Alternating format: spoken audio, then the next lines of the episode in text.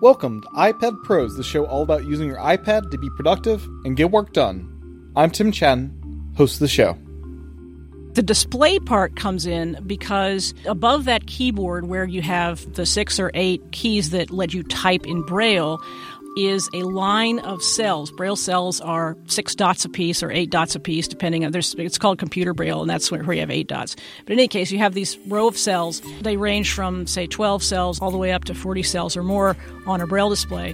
When you're interacting with iOS with a braille display connected via Bluetooth, what VoiceOver is saying is being written out on the braille display in braille. Today on the podcast is Shelly Brisbin, author of Access for All and an expert at accessibility on the iPad. In this episode, we dive really deep into how users that are blind, deaf, or with limited mobility get work done on an iPad. I learned quite a bit from Shelly during this interview and hope you do as well. A quick reminder that if you haven't reviewed the show on Apple Podcasts, that I'd really appreciate it if you could do that today. If you want to support the podcast financially, head on over to patreon.com slash iPadPros. Every dollar goes a long way. Without further ado, here's my interview.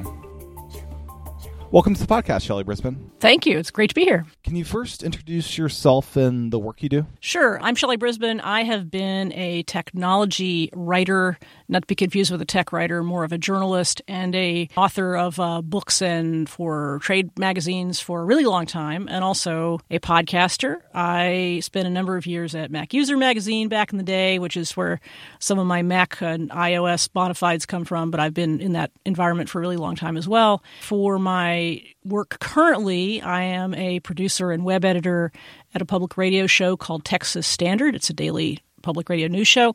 I also do a podcast called Parallel, and I write books. And the current one is iOS Access for All, which is a book about accessibility on iOS. Awesome. And that recently got updated to iOS 12, which kind of put me on your radar a bit there. Yeah, just uh, released the update a week or so ago, and uh, I'm really excited about it.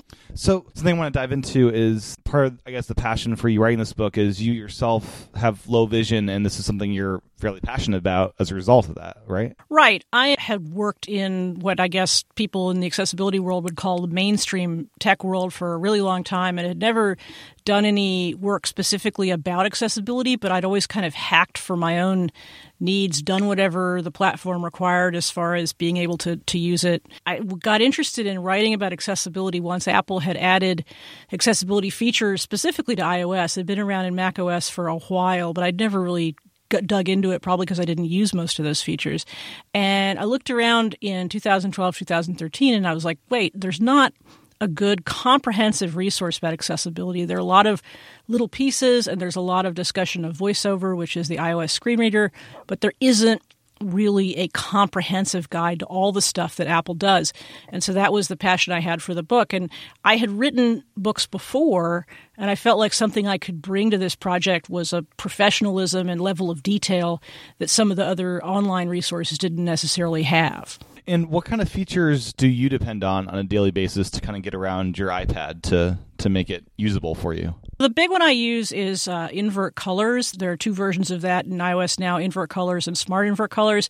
And basically, what that does is create a negative image on the screen so you have a dark background and light text. In the case of smart invert colors, it does not invert the images. So if you think of regular invert colors as looking at a negative, smart invert colors lets you actually see the images as they're meant to be seen when the app supports it. And I also use uh, Zoom somewhat. You could zoom the entire iOS screen or you can zoom parts of it. I use that less with the iPad than I do with my phone, but occasionally I will do it. And then the last one that I, I use a lot is one called Speak Screen. Instead of VoiceOver is a full fledged screen reader, which will read everything on screen with gestures. And we can talk about that in a little bit. But what Speak Screen lets you do is with a really quick gesture, it reads the contents of your screen, or in the case of, say, a book, reads the contents of your book aloud. So essentially, you, you create your own text synthesized audiobook. And I use that a lot for reading long articles. And it started out kind of as an accessibility thing for me, but now it's a convenience thing for me because I can like be reading in my ears while I'm doing other things. So I don't know, it's half accessibility and half just a way to, you know, get multiple things done at once. Yeah. So going a little, a little bit further, there are users of the iPad and iPhone that have no vision at all and VoiceOver is one of the technologies that helps those users interact with these devices. Can you kind of explain voiceover and blindness in general and how users actually can get on with using touchscreens in that way? So, VoiceOver is a screen reader. Just to limit any confusion, if you've heard of VoiceOver, you may have heard of it on Mac OS. It exists there too, but obviously, because iOS is a touch screen, it behaves differently. In VoiceOver, it's all about keyboard shortcuts replacing any mouse activity that you have. But on a touch screen, basically anytime you interact with the screen with your finger, you're going to hear something. You're going to hear speech, you're going to hear a tone. And the way VoiceOver makes that possible is that instead of, say, a single tap to open an app, it would be a double tap. So if I move my finger across the screen with VoiceOver enabled, I'm told what is under my finger. And then if I want to do something with it, I double tap to open, for example, or there are various other gestures that allow me to simulate things like pulling down the, well, it's not simulated. In fact, it, it, it opens the control center, opens notifications, pulls up the dock. And there alternate versions of existing gestures usually it's one more tap. So if you if you double tap to do something without voiceover on you might triple tap to do it with voiceover on. Or um, there is a feature in voiceover called the rotor which i don't think gets enough respect or appreciation just in terms of innovation because the rotor is essentially a dial. And once you invoke the dial, you can choose settings and then you can move through those settings. For example, that's useful in editing text. So you can edit by character, by line, by paragraph, and then you can manipulate the text as you need or have it read to you. And the rotor is kind of like a super contextual menu in, in, one, in some ways. And that's available while voiceover is on and you have some ability to configure some settings within it voiceover has enough gestures that you actually i have an appendix in my book that is nothing but voiceover gestures and apple in its documentation for iphone and ipad has a listing of voiceover gestures as well. And so the first thing you do as a voiceover user is kind of get to know those gestures and then you know you learn some specific techniques as far as typing on the virtual keyboard and the like. But basically it's just an alternate means of gesturing plus a speech so that you always know where you are on screen. Now What's the typical discovery process for a voiceover user, someone that doesn't know what an iPhone screen looks like? Is is it through voiceover? Or is someone they're helping them the the initial setup, or well, it depends on who the user is because blind people, just like any other group of people, have a wide array of uh, skill levels and of desires to interact with technology. So for some people, you can hand them a, a slab of glass and they can explore and they can kind of get it. For other people, they appreciate a visual metaphor. Maybe they had vision before and they don't now. So you might explain the grid of apps on the screen, or you might say, apps typically have a menu, a bar a, a below, and some menu items above, and you sort of give some clues to how the interface works. And I think to the extent the person is able and interested, you want them to make those discoveries on their own. Mm-hmm. For example, you can set up an iOS device without sighted assistance, and that's a, a, great way to learn. Unfortunately, it also means you need a couple of voiceover gestures in your back pocket that some people don't have. But I think most people who do training, and a lot of people who do training of, of blind users are themselves blind, will say, I'm going to give you the guidance you need, and I'm going to hold your hand to the extent your sort of personality demands it but I want you to go out there and do it on your own. There's not a lot you can't do. Used to, you could set up without sighted assistance, but there were a couple of roadblocks.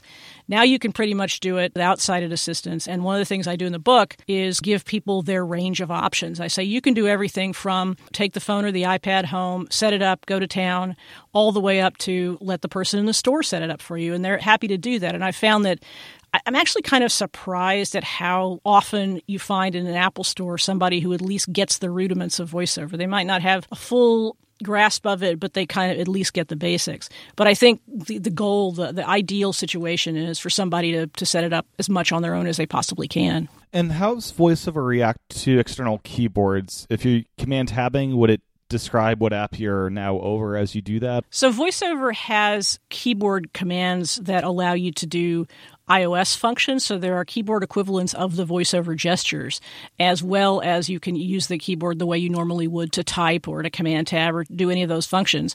And that's another appendix in the book is the whole series of, of keyboard gestures because it's really cool. If you're a keyboard person, like I'm a, even on Mac OS, I'm really a keyboard focused person. And I also like external keyboards a lot. And if I'm in voiceover and if I know those commands, which are pretty straightforward, there's a thing called Quick Nav that essentially allows you to use the arrow keys to navigate yourself around the screen and is often used primarily within uh, text documents. And so, again, that's a pretty cool innovation that Apple has provided so that you can use a virtual keyboard as effectively or more so than the touchscreen if you want to. Yeah. So something as I was kind of researching for this episode, I discovered, and I, I'd heard rumblings about this before, but Bluetooth Braille displays are something that are supported by iOS. Can you kind of describe what these are and how it all works? Sure. So, Braille display does several things. First and foremost, it can be a keyboard, so you can enter Braille on an iOS device the way you would with a virtual keyboard or an external Bluetooth keyboard. So think of it as a typing device. But be- the display part comes in because above that keyboard where you have the six or eight keys that let you type in Braille, is a line of cells. Braille cells are six dots a piece or eight dots a piece, depending on. There's, it's called computer Braille, and that's where you have eight dots. But in any case, you have these row of cells. They range from say 12 cells all the way up to 40 cells or more on a Braille display. When you're interacting with iOS with a Braille display connected via Bluetooth, what VoiceOver is saying is being written out on the Braille display in Braille. A lot of blind people who prefer to use Braille, they learn to use Braille as their formative language. This is also great for people, this is something a lot of people don't know, but the people who are deafblind can use a Braille display to interact with iOS. So if they can't even hear VoiceOver, but they know Braille, they're able to use a Braille display and interact just as if they were listening to VoiceOver or if they were using the iOS device without. Like an external keyboard, a Braille display allows you not only to type in Braille, but to use those VoiceOver commands with Braille gesture equivalents. And I'd imagine some people like I like to listen to music when I work. That would be a nice alternative to voiceover to have Braille do that part of it, so you have your ears open for other things. Yeah, and I've Braille users are really innovative, inventive people. I am not a daily Braille user. I have been to conferences where I've seen people with a Braille display hanging around their neck, and they can interact with their device as they're walking around. It's it's kind of trippy to see, but uh, so there's a variety of form factors, then maybe right? Yes. Yeah, the, a braille display typically is a smallish device. There's several kind of uh, sizes and, and varieties of braille displays, and without getting too far into, there's something called a note taker, which is a whole other device. A note taker essentially has a computer inside of it and can be used more like a tablet, like an Android tablet, or, or an I say Android tablet because they are based on Android by and large, but they also have display functions. A display only braille display, typically its job is to interface with a device like a Mac or a PC or an iOS device, and the form factors of those things, I would say often they're six inches to eight inches wide, maybe, and then maybe four inches deep or something, and then a couple of inches high. And again, it really depends on the number of cells. They're very portable, and because they're Bluetooth devices, you know, they're intended to be be portable. They're almost always one single line of cells, which is sort of a limitation of Braille can't like read vertical sets of lines of text although there, there's there's a couple displays out there that are tr- trying to change that. But for mo- most of the braille displays that you'll see are like one line of continuous braille cells from like 12 cells to 40 cells is there a recommended model that's like the go-to in the market right now? It really depends because the first I think the first thing people do is look at the number of cells because they're seriously expensive. There's a couple of models now. The, the, the prices of braille displays have just started to come down in the past couple of years, but a typical braille display, sort of the high and middle end, might be three thousand dollars. Oh wow! And okay. It, yeah, they're very expensive. They're way more expensive than your iPad, and and it, it's it's very much dependent on the number of cells. So somebody might say, I, I, really want a braille display, but I can only afford say 12 or 16 cells, so that might be a couple thousand dollars. But somebody who's doing you know production or maybe a lot of presentations or something like that, they may say, I want a 40 cell display, and I might pay four thousand dollars for it. And it is the braille cells themselves. They're these piezoelectric cells that rise and fall when you uh, issue braille commands that run the cost up. And so what's happened recently is that technology has made it possible for cheaper braille displays to be produced, but there always are, are compromises, as you can imagine. So it was a, a huge deal in the blindness community when a $500 Braille display became available. And there are compromises, but there are a lot of people who have never had a Braille display before who now have them, and they pair great with iPads and iPhones. And these are micro USB rechargeable key yes. displays? Yes. Okay. Yeah, and you asked me about model, and I'll say that there's several companies that make them. Apple supports about 70 of them. You link to a page, and there's a great page that, that shows all the devices that Apple supports. Basically, if it supports Bluetooth, these days almost any display will work with iOS. Used to be it was a little more fidgety, and Apple had to affirmatively support it. Some of the leading vendors are Humanware and HIMS and Freedom Scientific, and some people have very strong brand preferences. Sadly, lamented brand called Baum that has just gone out of business, and they produced what a lot of people called the Apple of Braille displays because they were just very elegant, very brushed aluminum cases, just really pretty devices. And so, when you ask people their preferences, it's either a brand that they're really familiar with, or it's something like Baum where it was just a super elegant piece of hardware. You can't say that there's one that is far and away above the others. The differentiation in features tends to be at the note taker level because, as I say, those are essentially Android computers inside. They can also be used as braille displays. So there are people who will buy a note taker and use it with an iOS device or an Android device or, or the like. And people have strong preferences about that because different software is included and, and the like.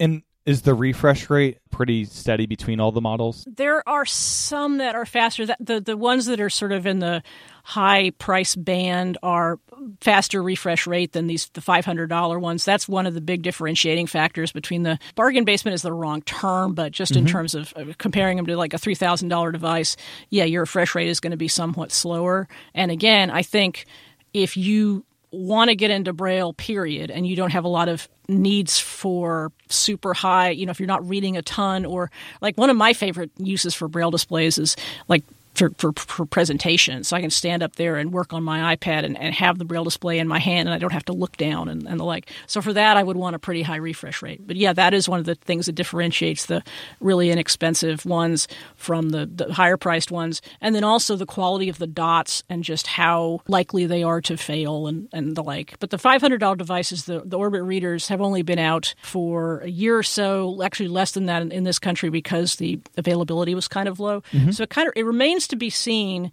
whether people will abandon those super high end products for the the cheaper ones or not.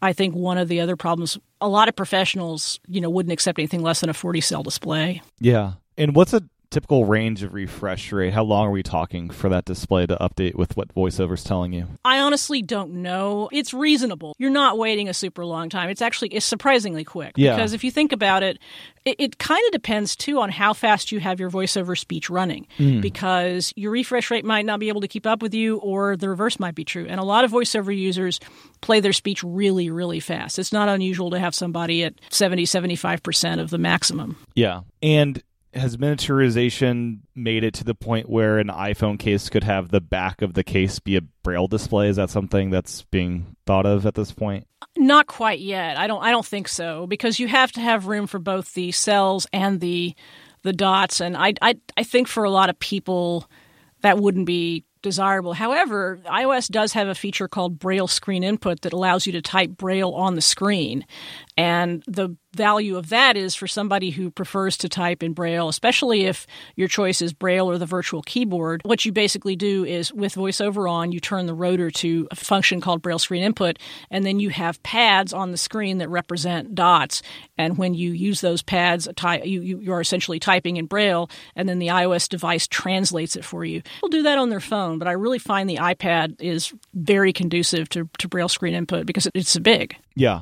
Now, speaking of just iOS in general, is accessibility better with the full screen app approach of iOS versus the Mac and window management and that whole world? I think so. I think people are becoming more aware of that now. I don't know that when iOS first became accessible in the first few years that people thought about it that way. And especially there was sort of this like intuitively it made more sense that a Mac with window management and keyboard shortcuts would be a logical interface and a touchscreen would not. But I think now that's much less the case. And, and part of that is that Apple hasn't really kept up with VoiceOver on the Mac to the degree that they have with VoiceOver on iOS. I think there are a lot of people who find VoiceOver on, on iOS easier to work with. And again, you know, iOS itself has become more capable, so you're able to do more stuff. Yeah. It's not that iOS VoiceOver has really added that many features. I think it's just the nature of the touchscreen. The, the interesting thing about a touchscreen interface is it's easy to describe it to somebody spatially. So I can explain this is your grid of apps, this is where something is, but its location on screen is more meaningful in a touchscreen environment than it ever would be with Windows and keyboards on macOS. You're never going to use the mouse in any context in macOS. VoiceOver on iOS, where something is on screen can be part of your understanding of your environment in a way that's useful to a blind person. Mm-hmm. Yeah. Does and then I guess feeling the device in your hand, you can tell orientation. And does lack of home buttons and things of that nature make that more of a challenge? Removing those things in terms of orientation, I don't think it matters because obviously the if you if you have orientation unlocked, you could have it flipped in either direction. You could have it horizontal. You have landscape or portrait. I think the lack of home button is more of an issue for people who have difficulty with Face ID, which we can talk about. But really doesn't matter. Like I yeah. pick it up and I know it's in landscape mode and it adapts to where I am unless I have the orientation locked, which almost nobody would do. Is there a voiceover or something to indicate that the camera is being covered if you can't see the screen? How's that addressed? Do you know? That's a good question. It's not. When you get into camera and you were to take a picture, it would tell you that. Mm-hmm. But what I thought you were going to say is, and is that uh, when there were home buttons, when you would turn on VoiceOver, it would say. Uh, voiceover on home button to the left, which was always kind of funny because when there was a home button, it would tell you, and now that there's not, it does. There's nothing for it to tell you.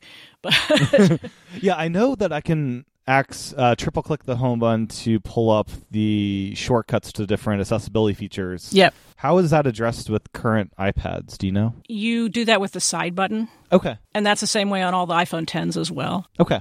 Another kind of realm of accessibility are those with motor disabilities not being it's a touchscreen and if you have difficulties even, you know, interacting with touch in that way, what kind of things does Apple do to help those people? So, increasing level of sort of complexity, there are basically three touch accommodation, assistive touch, and switch control. So, touch accommodation is a series of alternate settings that allow you to change the length of time required for a touch to become effective. In other words, if I need to touch harder and longer in order to interact with the screen, then those settings will allow me to to change what the impact of those touches are. The same thing with the keyboard. So there's like there's what's called sticky keys. The middle level is assistive touch, which is a feature that presents a menu. It's actually a square of little boxes on screen that allow you to interact with the device with those buttons rather than the typical manner. So, in other words, if it's easiest for you to interact with to get Siri's attention or to use the app switcher without having to do the the swipe, if you have trouble swiping, this is what assistive touch is really good for. Then you would uh, press a button with your finger that would open up the app switcher or that would activate Siri. And there are a lot of buttons that are built in, but there also there is the ability to create your own custom gestures or create button presses that do particular things. And then there's switch control. Switch control allows a person who uses switches. Uh, they're probably somebody who can press a button with a finger, but they probably can't manipulate, they can't swipe, they can't double tap, they can't do all the touch screen gestures. So, with a series of switches, that scan the screen, uh, that person can create gestures that map to those switches. So I might have four switches, and one switch is a tap, another switch is a double tap, Another switch is a flick, and I create a menu of switch actions that allow me to interact with the screen. And all the time when switch control is on, scanning is occurring so that first the top row of apps is selected. Then, if I tap, then it selects the first app on the row and the second app on the row. And then I tap again if I want to open up the third app in the row. So there's a combination of uh, scanning and then mapping particular commands to a switch. And it's kind of a complex process. A lot of times, the way that happens is is that somebody in a vocational rehabilitation setting with the cooperation of the company that makes the switches will essentially create a rig for somebody. And I've seen these iPad rigs that are kind of amazing and they mount them on wheelchairs or on some other apparatus and they have all of the switches configured. They're Bluetooth switches or USB switches or a combination of the two and the user is taught that this one switch is the tap switch and this switch is the right swipe switch and this switch is the left swipe swipe switch.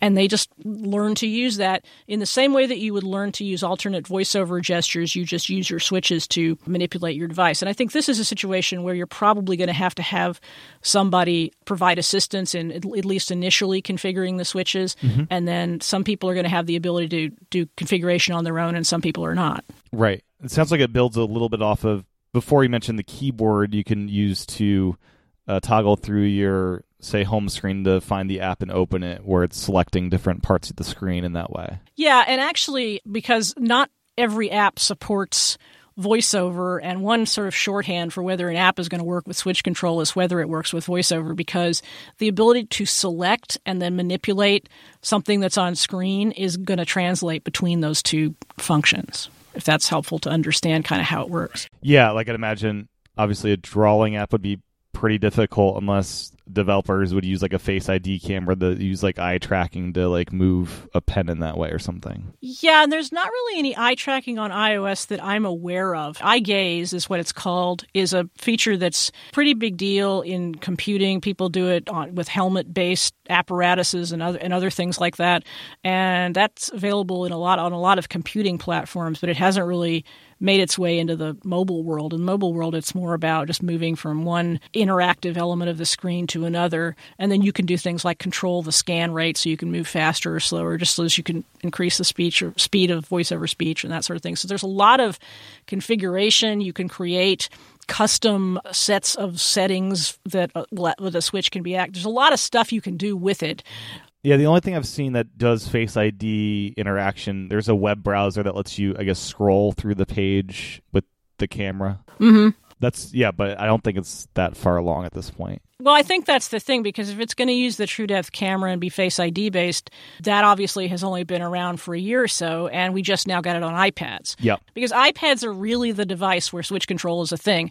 VoiceOver users are going to use iPhones and iPads. There's a way in which it kind of doesn't matter which they use, although I will say quickly that I have friends who are VoiceOver users who love their iPads and who use it, you know, most of the time. But I think if you're a Switch user, even though it's perfectly functional with iOS, that an iPad is a much richer environment for you.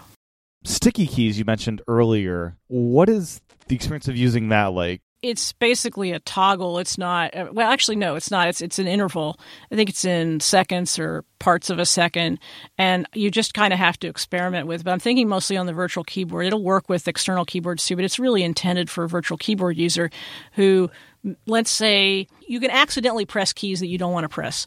So you can say, I want it to require a firmer touch, which translates into a longer touch, basically. So you hold down the key a little bit longer and it waits for you instead of just instantly typing the key that you pressed. But it's in fractions of a second interval, so it's really a matter of experimentation. Like you can turn it off and on, but then once you turn it on, you set the interval. Okay. So it's reducing accidental input, which that makes sense. Yeah. Yeah. Okay. Right.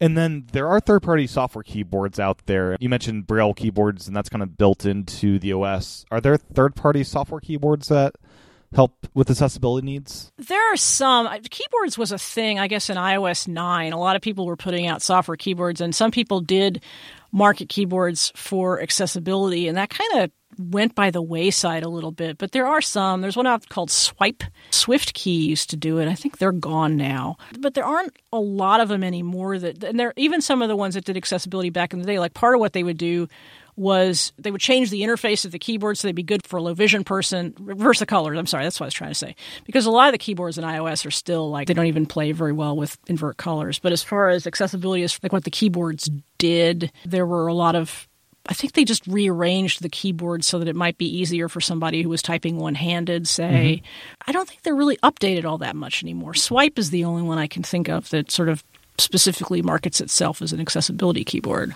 Yeah, and I imagine dictation for some users would be a huge thing, so they'd use either the built-in one or I guess Dragon would be the other alternative. I think most people use built-in. Uh, Dragon is out there. I've heard that that is problematic for some folks, but built-in dictation in iOS is pretty darn good, and especially in the past couple versions of the OS where it's allowed you to dictate for longer. It's a time limit rather than you know just a few words. So you can actually do several sentences and it tends to be relatively accurate especially if you use you know good technique and get your mouth close to the microphone and that sort of thing. Yeah. And yeah a lot of people do use it. So there are third-party keyboards but there's also just full-out apps. Is there an ecosystem of apps with accessibility in mind? Is it just supporting voiceover or is there something more to it than that?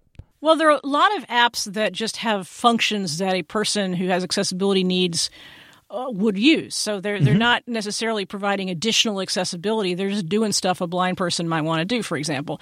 So there's a great app called Voice Dream Reader, and it will take text from all sorts of other formats, uh, PDF, EPUB, anything that w- can can generate text and it can suck it into Voice Dream Reader. It has its own. It's called self voicing. It has its own set of voices. You can control all the characteristics of the voices, including speed. You also have a visual interface, and the point is, it can. It's a reading app, and so you can essentially queue up articles or books even in, in, playlists and you can just you know create your own audio reading list your own playlist so that's one that i like there are a lot of navigation apps especially for visually impaired folks there's an app called blind square which is designed to orient you to your surroundings it uses the gps as well as foursquare data to tell you how far you are from points of interest. Because it's designed for a blind person, it always knows that you're in pedestrian mode. It always knows that you want to know in terms of feet how close you are. Several apps that do this. Blind Square is one, Seeing Eye GPS. Some of the navigation apps have more sort of specific functions. Like like Ariadne GPS is more of a what you might have thought of a, uh, of a GPS in, at a sporting goods store in the old days, where it's it's really a compass and it's for walking around out in the great outdoors. It's about you know how am I doing walking around in the woods? Where you you set a starting point, you set an ending point. It helps you you know find your way to that location. There are a lot of apps that use cameras for the camera for scanning. So, for example, you can have it read uh, signs to you. You can have it uh, read, well, you can do QR codes in iOS now, but before then, uh, a lot of apps included QR code readers so you can take text in your environment and scan it. There's an app from Microsoft called Seeing AI. Amazingly, for Microsoft, this is an amazing app. So, yeah. so, so Seeing AI has a lot, has six, I think it's up to maybe eight functions. One of them is a, a short text scanning function, like I just described. So if you find text in environment in your environment, it'll scan it. There's a color identifier in there. There is a um, uh, it's a fun feature. It's a people um, identifier. So you point it at a person and it tells you 45 year old man smiling. And it's really fun to point it at people and see how wrong it is. Yeah. and you can embarrass yourself or them, you know. But what Seeing AI is trying to do is take those sort of basic identification and navigation features that iOS already has and add some AI functions to it, which is what that people identifier is about. And they keep adding stuff to it. It's really kind of an amazing app. It's only been out a year and a half. It's free. Yeah, imagine if you're on like a wheelchair and just on kind of ambiently kind of working. Is that kind of the use case for that app? Well, not necessarily in a wheelchair. I mean, seeing AI, uh, you, well, color identifiers is obviously useful for identifying, you know, clothing, stuff like that. Mm-hmm. As far as identifying a person, uh, you you might want to know something about the people in the room. Uh, I think I think the the person identifier thing is mostly an AI use case thing. It's yeah. just like to show that it can be done. Uh, the short text thing, you could use it for a menu on a wall at a fast food place or in an airport. You could use it for a lot of blind folks uh, use uh, scanning apps to read labels on the products in their homes or recipes or you know their mail. I mean, how does a blind person read their mail? Well, yeah. typically they scan it. Right. And then there are a ton of apps for people with disabilities in education. There are apps for kids on the autism spectrum. There are apps for people with multiple disabilities. So teachers, I, I, put some of them in the book, but all of the information I have about them comes from teachers who have just talked about you know what they do and how they do it. But there are a ton of very specific iPad apps, vocabulary building apps for people on the autism spectrum. For example, there are apps with low vision people in mind that have large text games and, and the like. There's a ton of them. I think I have about 100 of them in my book that are the apps that I include in my book are, are accessible, and then the apps that are specifically oriented toward accessibility tools and functions, I think might be like 15 of them, something like that. But there are quite a few more. And Apple has featured them frequently in the App Store. So there is an accessibility section. I think it's almost always findable in the App Store. And the Shortcuts app, I know probably building those could be challenging for some users, but does that app present added benefits there? Shortcuts is fully accessible, and I know a lot of people who use it when it was workflow and it was accessible too to VoiceOver. Okay. Shortcuts is, is easy to work with, and I think for somebody who has the interest and the desire to do it, it's it's a super easy way to build an accessible tool. Now you could certainly come up with applications for an accessibility app that like somebody could could maybe make for for a switch control user who who might not be able to create the app themselves but I think generally speaking people are going to be able to make their own shortcuts. I think shortcuts will be a great accessibility tool once it matures and once people figure out how they want to use it. Mm-hmm. I mean, I use them a lot. I know a lot of people who use them a lot for things like in their own lives, but not having to do specifically with accessibility. A friend of mine has an app that has a shortcut that is kind of fun. He can search for just the emoji he wants, and so he has he says, "Hey Siri, find a dolphin emoji," and it'll find it for him, and he can copy it and he can paste it wherever he needs it. Because one of the great lacks of emoji is the ability to search. so, yes. All sorts of really important stuff like that, right? Yes, absolutely. And there are people who you know will pass text through shortcuts so that they can turn a text on a web page into some you know to have it read aloud to them if they want to. I really feel like it's going to take another version or two before people start going, hey, I can make something that's a combination of different actions that creates an accessible experience. Yeah. So I know Siri gets some hate compared to Alexa and the other ones. Is there, Uh, from an accessibility standpoint, are there major holes in Siri and what it's capable of today? I don't think that they have to do with accessibility. I think that they're just Siri. I mean, the advantage Siri has is that it's built into the device that you have in your hand because you can make Alexa and Google Home, you know, jump through hoops and they can automate your house and they can answer questions and stuff like that, but you're holding Siri in your hand. Right. If you're talking about accessibility, you're talking about can I make my phone do something that enhances my accessibility? For starters, you can say, "Hey Siri, turn on VoiceOver." Uh, or turn it off. Yeah, it can open apps. Yeah, it can just super basic stuff like that. Mm-hmm. All the accessibility settings, you can say raise brightness, lower brightness, things like that. So if there's a function that is easier for you to not have to have your hand on your device to do. Siri is obviously going to be able to do that better than the Echo can because you know the Echo's not controlling my phone, right, or my iPad. So we mentioned a little bit ago uh, hearing impairments. What kind of tools are there in OS to help those users? So iOS supports hearing aids, a lot of them, and again, this is something. This is more so than Braille displays. You do want to make sure that a hearing aid is specifically compatible with iOS, but there is a long list of them, and Apple has worked with a lot of the major hearing aid manufacturers. So that's a super great way for somebody to have access at all times to the audio from their phone. A new thing in iOS 12 is what's called Live Listen for AirPod. Live Listen has been a part of the hearing impaired feature suite for a while, which meant that you could use your iPhone microphone as ambient hearing aid. You could listen to what was going on in your environment.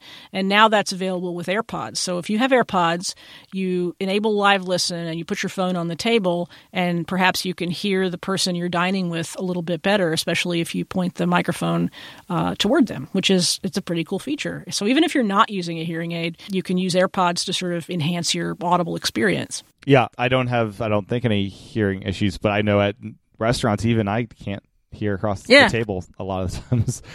and then, kind of along with that, FaceTime and sign language is something I noticed was something that Apple is featuring kind of on their website. Is that something that's being used a lot? Is sign language kind of a good tool of FaceTime. Yeah, and I think that was one of the first things that Apple obviously promoted because it enables somebody to communicate with family and friends via sign language over FaceTime. And now, of course, we have multiple person FaceTime, so the whole family can communicate.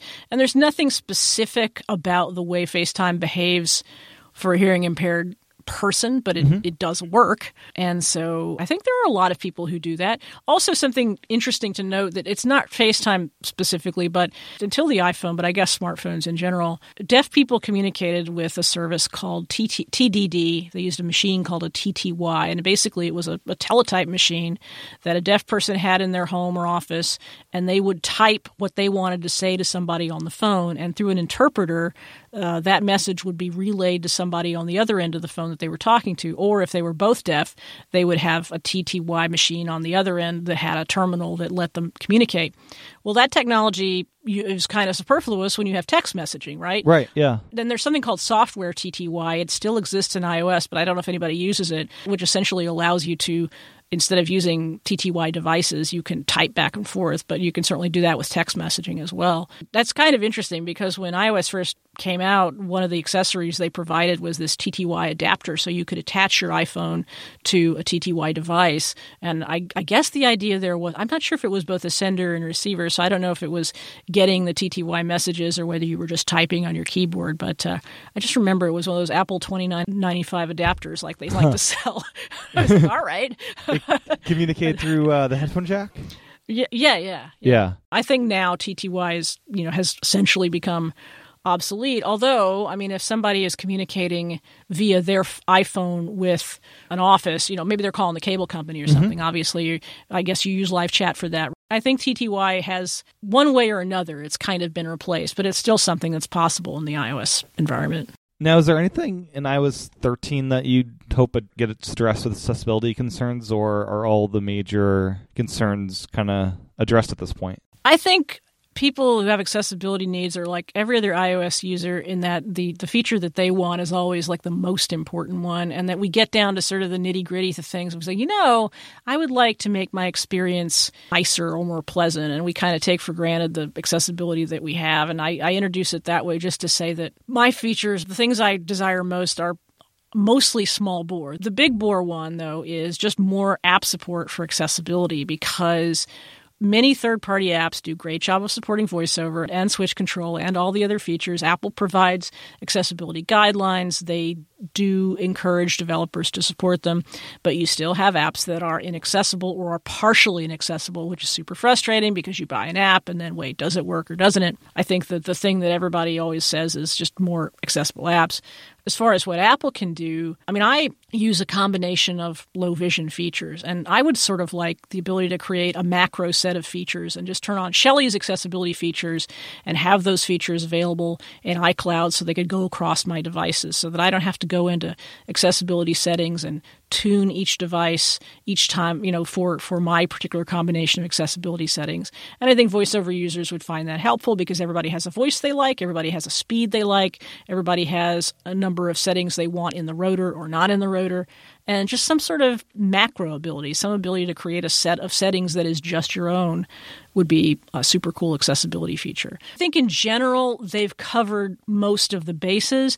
I think, I mean, there are bugs, and mm-hmm. a lot of the bugs are in Braille display support, and those bugs are sometimes because there are new displays that come out. Sometimes Apple will create a feature that doesn't quite support braille displays in the way that one would want. It's usually a change in an interface in an app that sort of breaks something.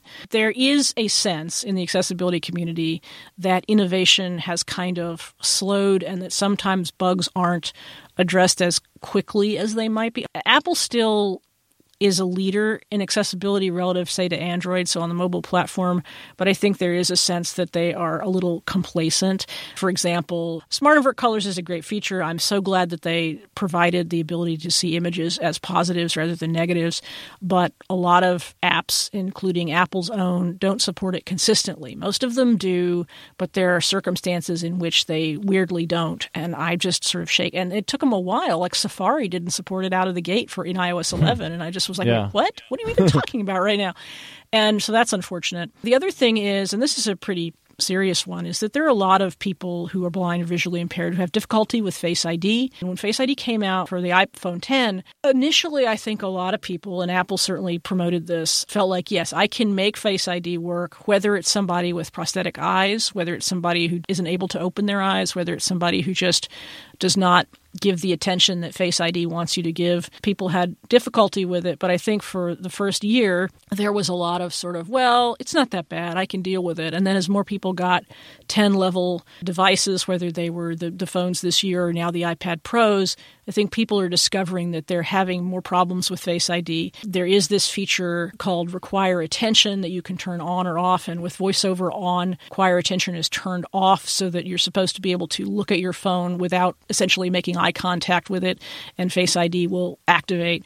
But that doesn't always work, and Apple itself has sometimes been a little uh, less positive than they should be about how important that is. And so I, I feel like Face ID is for a lot of blind people a work in progress. And so really like it if they'd fix that. yeah. And it'd be curious if they added some kind of haptic feedback to as an option to like, oh, it worked, you're in. Yeah, but I don't know how they. I mean, they'd have to. They still have to fingerprint you in some way. Some people say the solution is essentially what kind of what Android does, where you have a fingerprint under the glass or something. So mm-hmm. you have a Touch ID as an option. I haven't experienced this myself, but since it's an iPad podcast, I'll say that my theory has always been that for an iPad user, it might be easier because a lot of people use iPads in stationary locations. They have it in a case or a stand or something like that, and so you might be in a better position to regularly to use Face ID in a way that is consistently working.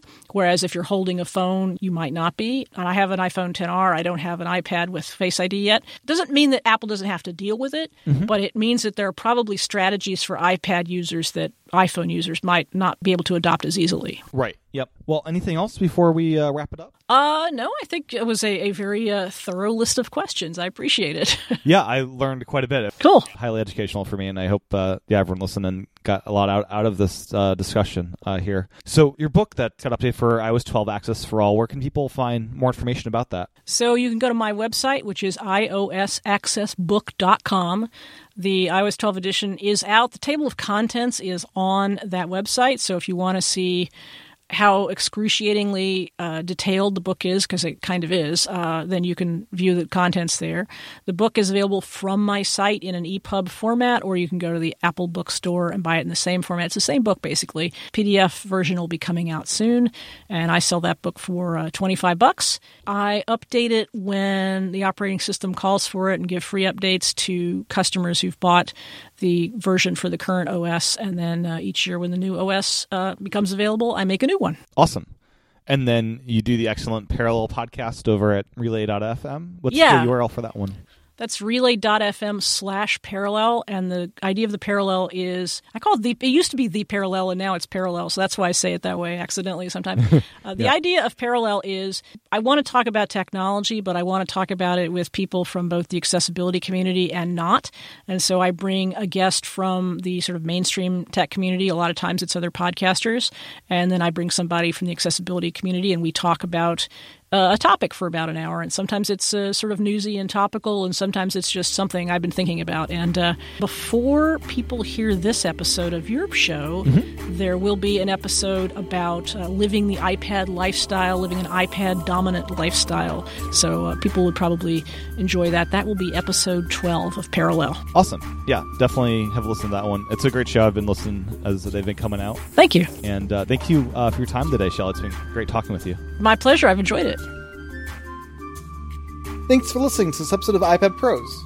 You can find the show notes over at iPadPros.net. You can send your feedback to me at iPadProsPodcast@gmail.com. If you email a voice memo, I'd be happy to include your audio in a future episode. I'm on Twitter at iPadProsPodcast. And as mentioned at the top of the show, if you haven't had a chance to review the show on Apple Podcasts, I'd highly encourage you to do so. Every review helps send signals to promote the podcast more in search helps other people discover the show. Thank you for your time and attention today. Talk to everyone again real soon.